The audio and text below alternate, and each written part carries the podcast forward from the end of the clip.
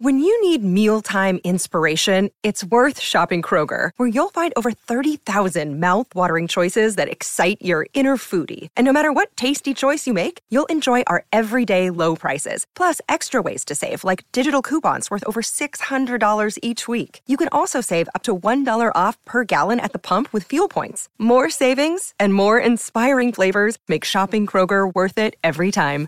Kroger, fresh for everyone. Fuel restrictions apply.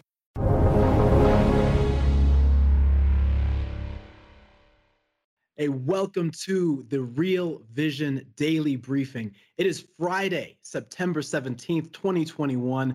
You could have been anywhere in the world, but you're here with me, and we thank you for that here on Real Vision. I am your host, Dion Rabouin, and with me today is the original gangster himself, Jim Bianco of Bianco Research. Jim, thanks so much for being with us here on Real Vision. Oh, thanks. I didn't know I was an OG, but I'll take it. I'm a, hey, you know what? That's how you know you're an OG when you don't know you're an OG. I think that's that's I what guess. they always say, right? Yeah. Right. So, Jim, you know, we're we're looking at. We're going to talk a lot of things. We're going to talk what's going on with Evergrande. We're going to talk a little crypto. We're going to talk about some of these economic reports that we've seen the past couple days. But I want to jump into the market action today, what we saw in the markets. And, you know, stocks are down again. I think we're down seven of the past nine sessions. But when I talked to you before we jumped on today, the thing you wanted to talk about was bonds and what's going on in the treasury market. So, what's caught your eye right there? Yeah, interest rates all of a sudden have stopped going down. They bottomed out at 112 in late July and then in early August. And now we're back near the high end of the range. The 10 year yield, as I look at my screen right now, is around 137, which is right at the top of that recent range that we've been in. But now it's occurring with the stock market being a little wobbly. As you mentioned, we're down seven of the last nine sections. We're total and total down about 2.2%, 2.3%. So it hasn't morphed itself, maybe the word is yet, into something significant. But normally, when the stock market gets a little bit wobbly, bonds would catch a bid and you'd see yields falling. And we're not seeing that right now. Maybe I'm speaking mm-hmm. a little early. Give it another week or two and we'll see how things shake out. But if we were to break through to the upper end of that range next week, look, we're only three, four basis points away now from doing that. And you see a solid 140 ish handle on the 10 year yield, I think that the narrative could be on the verge of changing from transitory inflation and stronger uh, and weaker growth to potentially some stronger growth and more persistent inflation, stronger growth coming from the idea that the Delta variant and COVID cases seem to have peaked in the US and they seem to be receding mm-hmm. at least a little bit right now. But normally in biology, when something turns, you know, it doesn't do an oversold bounce like markets, it keeps going. So that's why yeah. I think a lot of people and, got hopeful that it will fall. Real quick, Jim, I want to ask you how much of that thesis is based on that retail sales report we got this week, and how much of that is based on? I mean, what's what's got you thinking about that? Um, not much, because I suspect that what you've seen in the second in the in the second quarter or in the third quarter, excuse me, in August and September is a bunch of weak data. Look, uh, the the the payroll report was weak. The retail sales numbers weren't weak. The GDP numbers are coming down uh, as well too. I'm thinking ahead to October's numbers, November's numbers. If we were to see the Delta variant come down, and if we were to see some more reopening in the economy as we move forward from here, and you were to see a little bit higher bond yields, I do think the narrative could change. So, no, I, I'm not basing it on the data that we've seen yet. As a matter of fact, if you want to go one step further, I wouldn't be surprised if the September payroll report is winds up being a little bit weak too, because you still have the effects of Hurricane Ida in New Orleans. You still have the effects of the hurricane that made landfall this week in Texas that would probably retard jobs. Because remember, this is the survey week. They call your company this week and they ask, how many people are you employing? And if you don't answer yep. the phone, they put you down for zero. They'll pick up with you. Right. You might go back next month and tell them that you're all employed. But this month you go down to zero, and that's how it could depress the numbers. Yeah, yeah, absolutely. And by the way, I want to let everyone know, you know, if you've got questions for Jim, uh, be sure and drop those on the exchange. That's Real Vision's social media platform. That's the exchange. Be sure and send your questions there, and we'll get those asked to Jim. Um, so stepping back into the arena, Jim, as you're watching the stock market, you mentioned it, but I, I want to dig down a little bit here. Down seven of the past nine days. We're seeing bond yields start to rise and elevate as you look at the stock market, are you starting to get a little worried, or or is this something that you know ah, it's just September? It's normally a weak month. What are your thoughts? You know, a little bit of a mixed bag, but I would argue probably not worried. Yes, we've gone 200 plus days without a 5% correction. That's the second longest period in 25 years. The longest was 400 days in 2018, which ended, yep. for those of you that are real nerds in the market, it ended with the Volmageddon episode in February of 2018 uh, as well too. So that gets you a little bit nervous when the market gets that extended that you know you might be vulnerable um, to some kind of pullback. But then again, it's been 10 days. The all-time high was September 2nd. We're not even 2.4, eh, two and a half percent off the high yet. Markets go up, markets go down. So for the moment, I don't think it's anything to be particularly concerned about. And the other thing I see in the data is if you look at the reopening stocks, the casino, I'm um, sorry, uh, restaurants, the cruise ship operators, the hotels, the those like they're starting to kind of catch a bid a little bit in the last couple of weeks as the market has been turning down. You know, consistent with this idea that Delta may have have, have peaked. And uh, by the way, they correlate very well the relative performance of the reopening stocks to the bond market. So if we do get a mm. reopening bid in the market, we should also see higher rates. Yeah, yeah, very interesting. You know, you say you're not concerned. I think one thing that's sent some ripples of concern through the markets and through some folks, you know, who have been kind of on the outside looking in, who haven't really watched China that closely, is this Evergrande situation and, and the bond situation, the possibility of default over there, and and China broadly. I want to bring in and I want to play this clip that we've got from Real Vision CEO Raoul Pal interviewing James Aitken of Aitken Advisors. And and James is going to talk through what he sees and what he sees going on in terms of Evergrande and in terms of this overall China eh, excuse me, in terms of this overall China situation broadly, but more specifically, what this means for the market overall. So this is James Aitken of Aitken Advisors talking with Raoul Pal. Evergrande's been pending for two and a half to three years not just because it's a huge dollar borrower, but because it's been clear for three years that these guys had an issue. And I think it was two and a half years ago, the then they issued a two-year dollar bond at eleven and a half percent. Now, for someone with that much dollar debt to be rolling two-year dollar paper at eleven and a half percent, fifty percent of which Raoul was bought by the chairman, you know, there's a bit of a tip off that these guys have a few issues. At various times over the past, say, five or six years, many of us have raised concerns about a potential dollar funding crisis in China, rollover risk, and all these sorts of things. And these are good questions to raise, but again, it hasn't happened. But as a result of what I think of as most unfortunate, automatic, ongoing, massive, passive inflow into renminbi assets. Because of the MSCI change and the other ones, yeah. Guess what, mate? The foreign currency deposits in the Chinese financial system onshore, record high. Record high. And I was like, maybe that's it. As absurd as it seems to any of us who experienced Lehman, you know, you're really trying to push a very leveraged borrower with something like 340 odd billion of bonds that they're going to struggle to refinance, you're going to push them over and nothing's happening, is part of the answer that why there's no contagion. Because the Chinese financial system right now has never been more awash in dollar liquidity onshore. And that was James Aitken talking with Raoul, or so, excuse me, James Aitken of Aitken Advisors talking with Real Vision CEO Raoul Pal. Uh, Jim, I want to step back and get your thoughts on this, uh, this whole Evergrande situation, and about what James had to say there. First of all, let me say I'm a big fan of James. Uh, Bill Fleckenstein nicknamed him the Lord of the Dark Matter, And if there's anybody that understands the plumbing of the financial markets, it's James. If James can't figure it out, we're all in deep trouble. Let's just put it that way. Uh, but now that I've said that, the Evergrande bonds are already trading in the 20s right now. Whatever damage that Evergrande is going to cause to the financial system, and I'm talking about outside of China now, it's already occurred. It's already in the past at this point. If there was going to be a knock on effect because somebody was over leveraged and those bonds caused too many losses, I think we would have seen it already right now. Now, I'm separating this from China. We'll talk about that in a second. So I, mm-hmm. I think that the contagion of this is going to be somewhat contained within the West.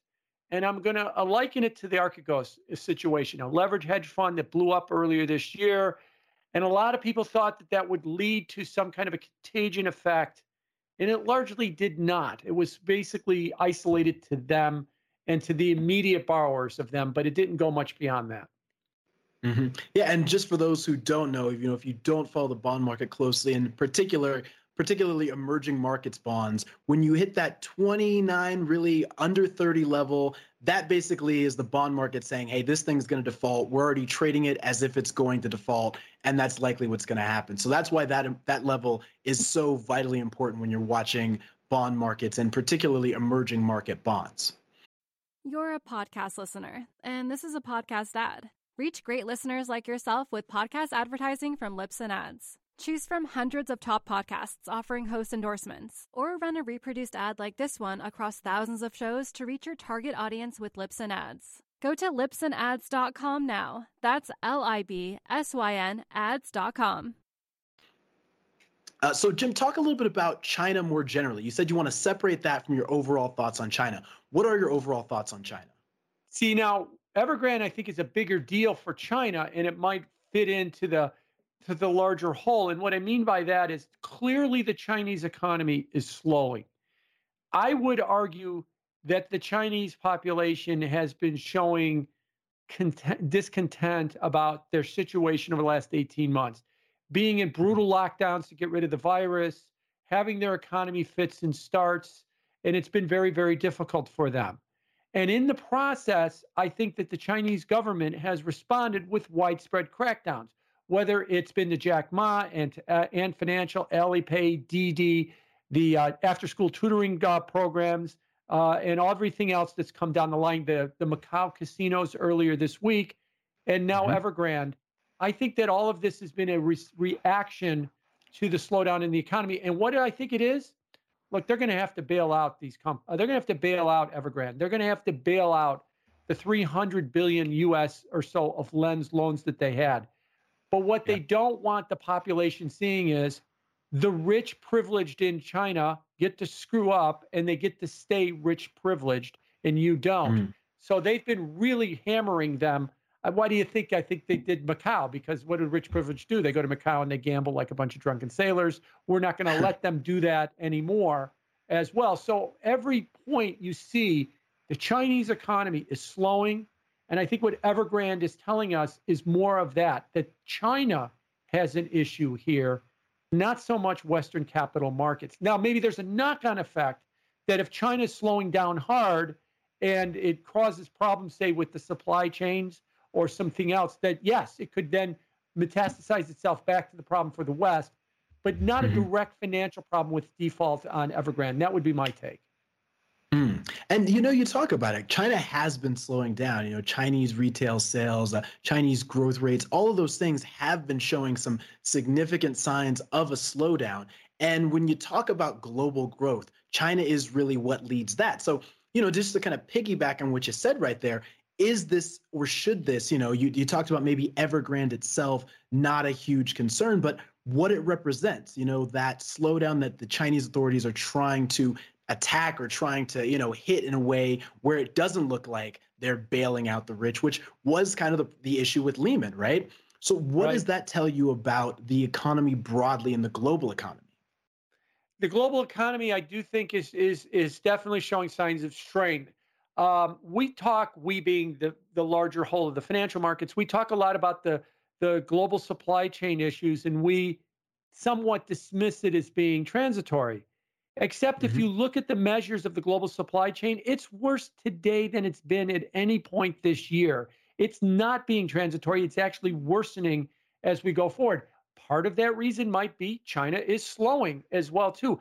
IHS Markit came out today and slashed their global auto production numbers by 6% for 2021 and 9% for 2022. These are big numbers. To say nearly a tenth of global auto production is going to disappear next year, and they blamed it on the chip shortage. So, what did they just tell me? Mm-hmm. The chip shortage is going to go on for at least another 18 months.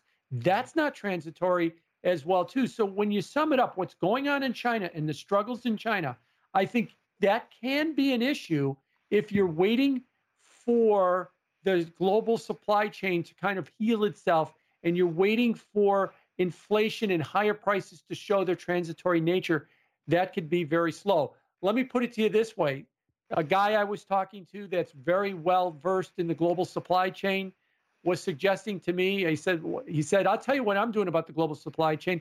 I'm telling my wife to go out and buy Christmas presents right now because I want to make sure mm. that everybody that we want to send, all the kids and all the relatives that want Christmas presents, we want to make sure that we can get them for them. I was like, wow, that's yeah. quite a statement as well, too. do, you, do you, I guess he thinks the economy is going to need more help now. Here we are in September, moving into October, than it will in that November December period, which is is interesting. I want to point out again, we are taking your questions right now on Real Visions, the exchange. Uh, please submit them there. We've got a couple questions coming in from Tunkar. Uh, he asks, which is more critical for the market, Evergrande or FOMC? I think I can guess what you're going to say, Jim, but he says the only solution is for the government to purchase Evergrande's housing project. What's your take? And then we've also yeah. got Ryan Schneeberger. Sorry, I'm gonna I'm gonna throw these both okay. at you, Jim. My apologies.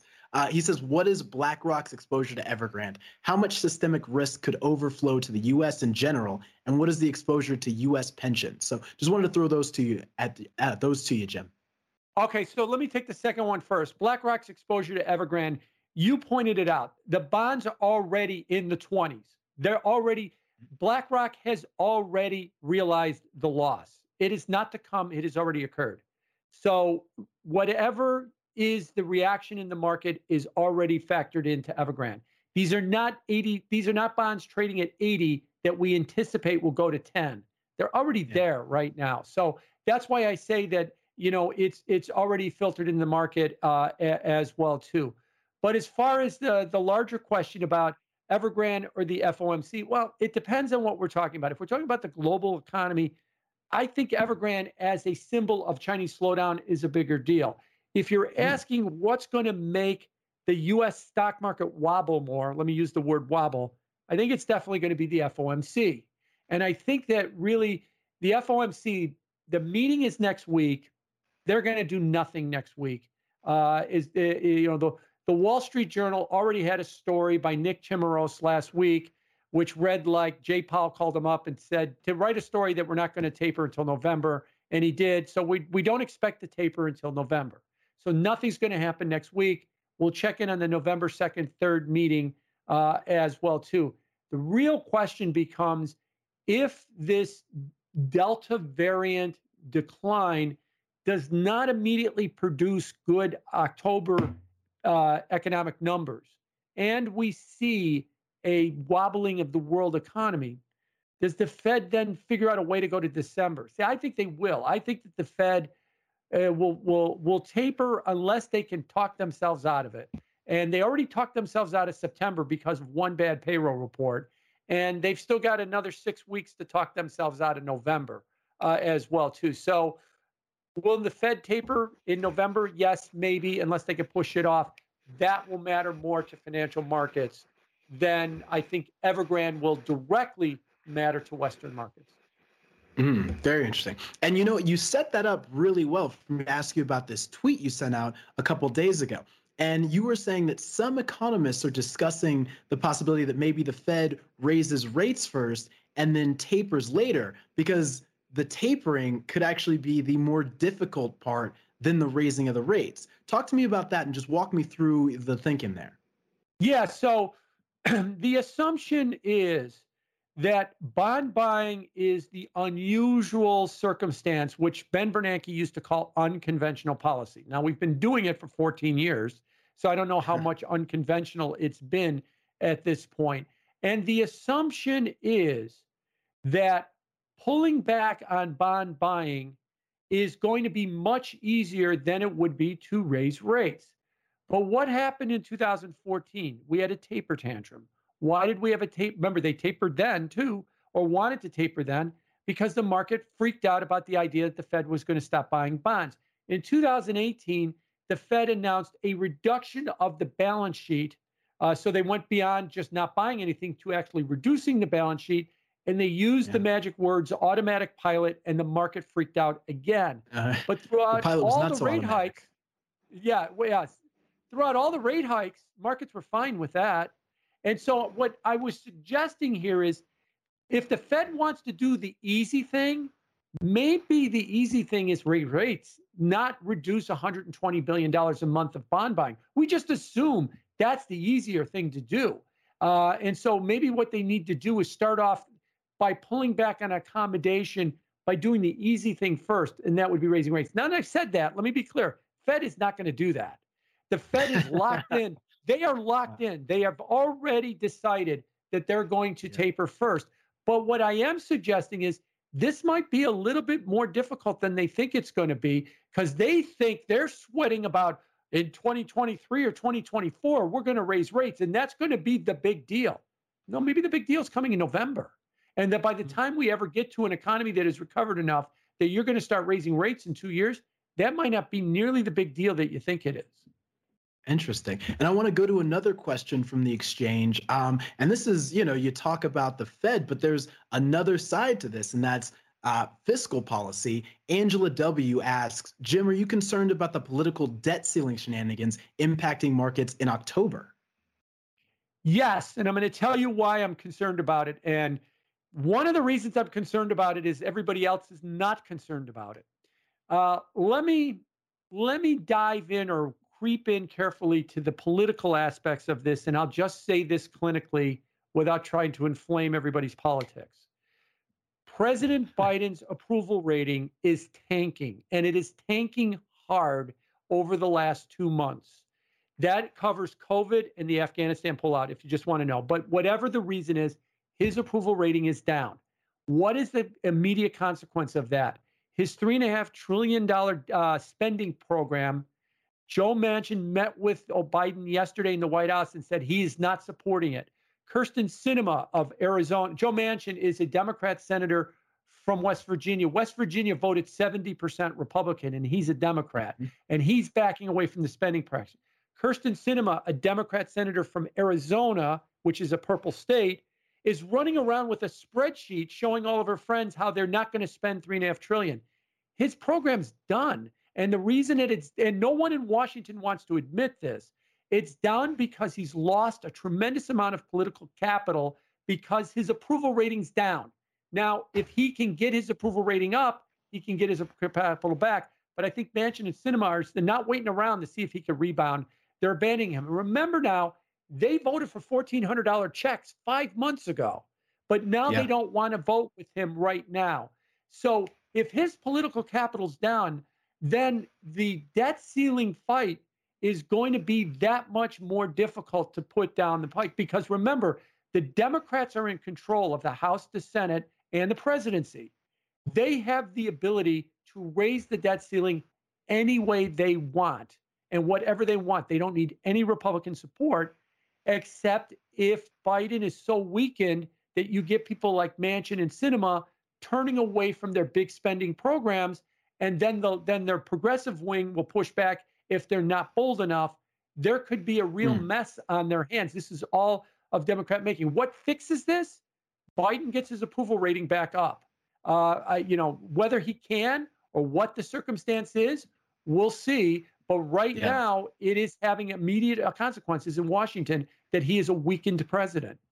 You're a podcast listener, and this is a podcast ad. Reach great listeners like yourself with podcast advertising from Libsyn Ads. Choose from hundreds of top podcasts offering host endorsements, or run a reproduced ad like this one across thousands of shows to reach your target audience with Libsyn Ads. Go to libsynads.com now. That's L I B S Y N ads.com. Yeah. Yeah. And I think, you know, we saw that a little bit in this latest University of Michigan consumer sentiment report, right? Like it was up a little bit from last month, but still lower than it's been throughout the pandemic. And folks are saying, hey, things aren't going very well for me. And as we have, you know, the Fed potentially tapering starting in November, as you say, uh, the expiration of this enhanced unemployment uh, benefits for consumers, uh, folks, you know, we're seeing the personal savings rate drop. This could really create something like a, a perfect storm. Is is this something you're really worried about, Jim? No, I'm not worried about that yet, but you're definitely on that road because remember, what is interesting about people being um, worried about the economy is there's jobs for the taking right now. Uh, if you're, and I'm assuming you know you're unemployed, you were collecting three hundred dollars a week. Uh, you know, the antidote I use. I live in downtown Chicago. There's a Walgreens a block away. They still got the card table in front door there that you put your name on a list. They give you a gift certificate, a hundred dollar, fifty dollar gift card, just to take an interview. They're that desperate for workers. So for mm. people that are getting unconcerned, look, you can walk down to my Walgreens and you could start this afternoon, and they're paying like 16 bucks an hour for people off the streets, and then you get a raise after three months uh, as well too. So th- I think there's something more going on here than just cyclical econ- economics that you know people are worried about the economy or anything else. I've talked about this on the daily briefing before. I think the very nature of work has changed in the wake of the pandemic. People have worked yeah. from at home for a year, and I think they like it, and I don't think they yeah. want to go back. And that's hmm. something that I think a lot of managers and executives are having a hard time getting their head around. That they have to rethink their office, they have to rethink the nature of work. They just want everybody back. They want to pretend it's 2019, and everybody else wants to go somewhere else, but not to 2019. I think that's the bigger issue that we're seeing right yeah. now.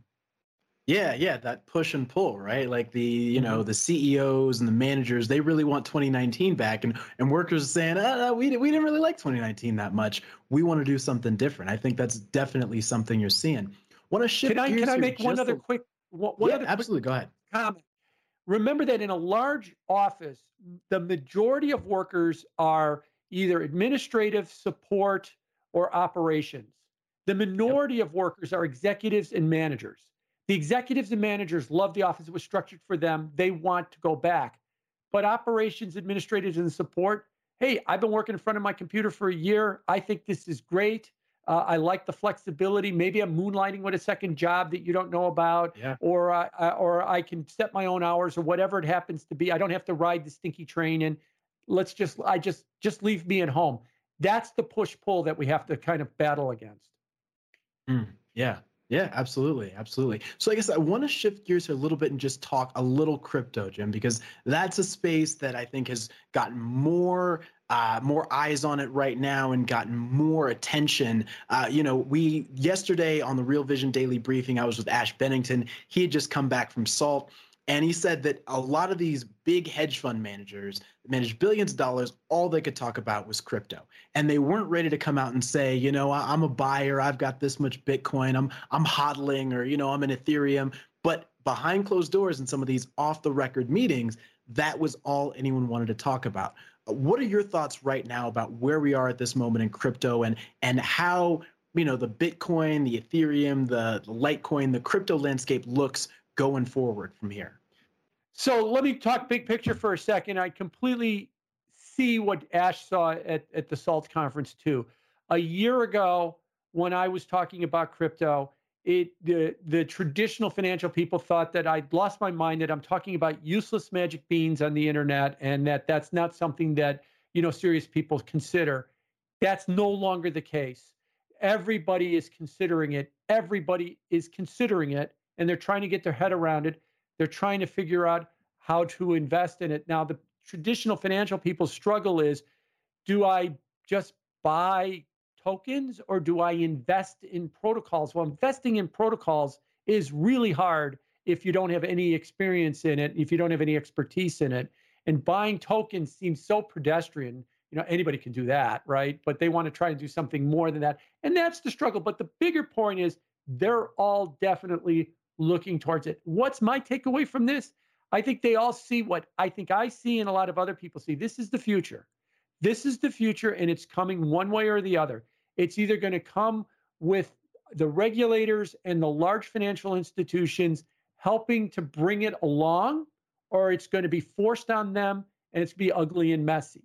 The early line now mm. looks like it's going to have to be forced on them because they're fighting it at every step of the way.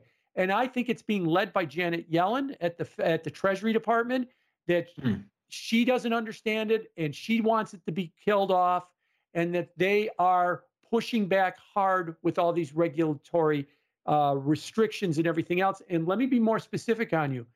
Every time I read about regulations and every comment I hear, they always come back to this magic word that they say all the time, and that's Diem. Diem is the stable coin mm-hmm. that Facebook is supposed to unroll. It doesn't exist. It scares the hell out of them because when you've yeah. got an active user base, user base of 3 billion people and you bring in your own stablecoin unit of account currency that you can trade, then Facebook stops being a company and it starts being a sovereign nation.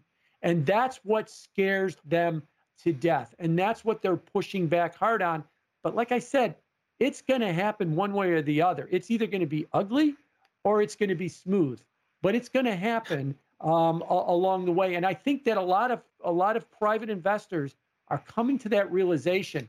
This might be the internet in 1994 or 1995, and it's still not ready for prime time today. But I see mm-hmm. where this is going, and I see where we're going to be in five years or 10 years or 15 years. And I got to get yeah. involved in this space. I got to not pretend that it's magic beans anymore. Yeah, it, that that definitely does seem like where we are, and certainly with SEC Chair Gary Gensler saying, you know, the the organization needs more resources, particularly for this. And as you talked about, Secretary Treasury Secretary Janet Yellen putting more of you know her words and talking more about Bitcoin in the crypto space. I think it's clear that that this is becoming more and more important in the world of finance. Uh, Jim Bianco, president of Bianco Research, I want to thank you for being with us today on the Real Vision Daily Briefing. Thanks so much, man, and for providing this great insight. Thank you. And I want to thank all of you out there as well for tuning in and watching the Real Vision Daily Briefing. Have a great weekend. We will be back here on Monday. In the meantime, be sure and stick with us on the exchange, Real Vision social platform. That's where you can drop questions and all of that. You can also check out that interview with uh, Real Vision CEO Raoul Pal and James Aitken of Aitken Advisors. See the full interview there. And of course, our crypto event was held today. That's available to all Real Vision Essential, Pro, and Plus subscribers. So thanks for being with us. That's going to do it for the Real Vision Daily Briefing today. For James, for Jim Bianco, I'm Dion Rabouin. Thanks again for being with us.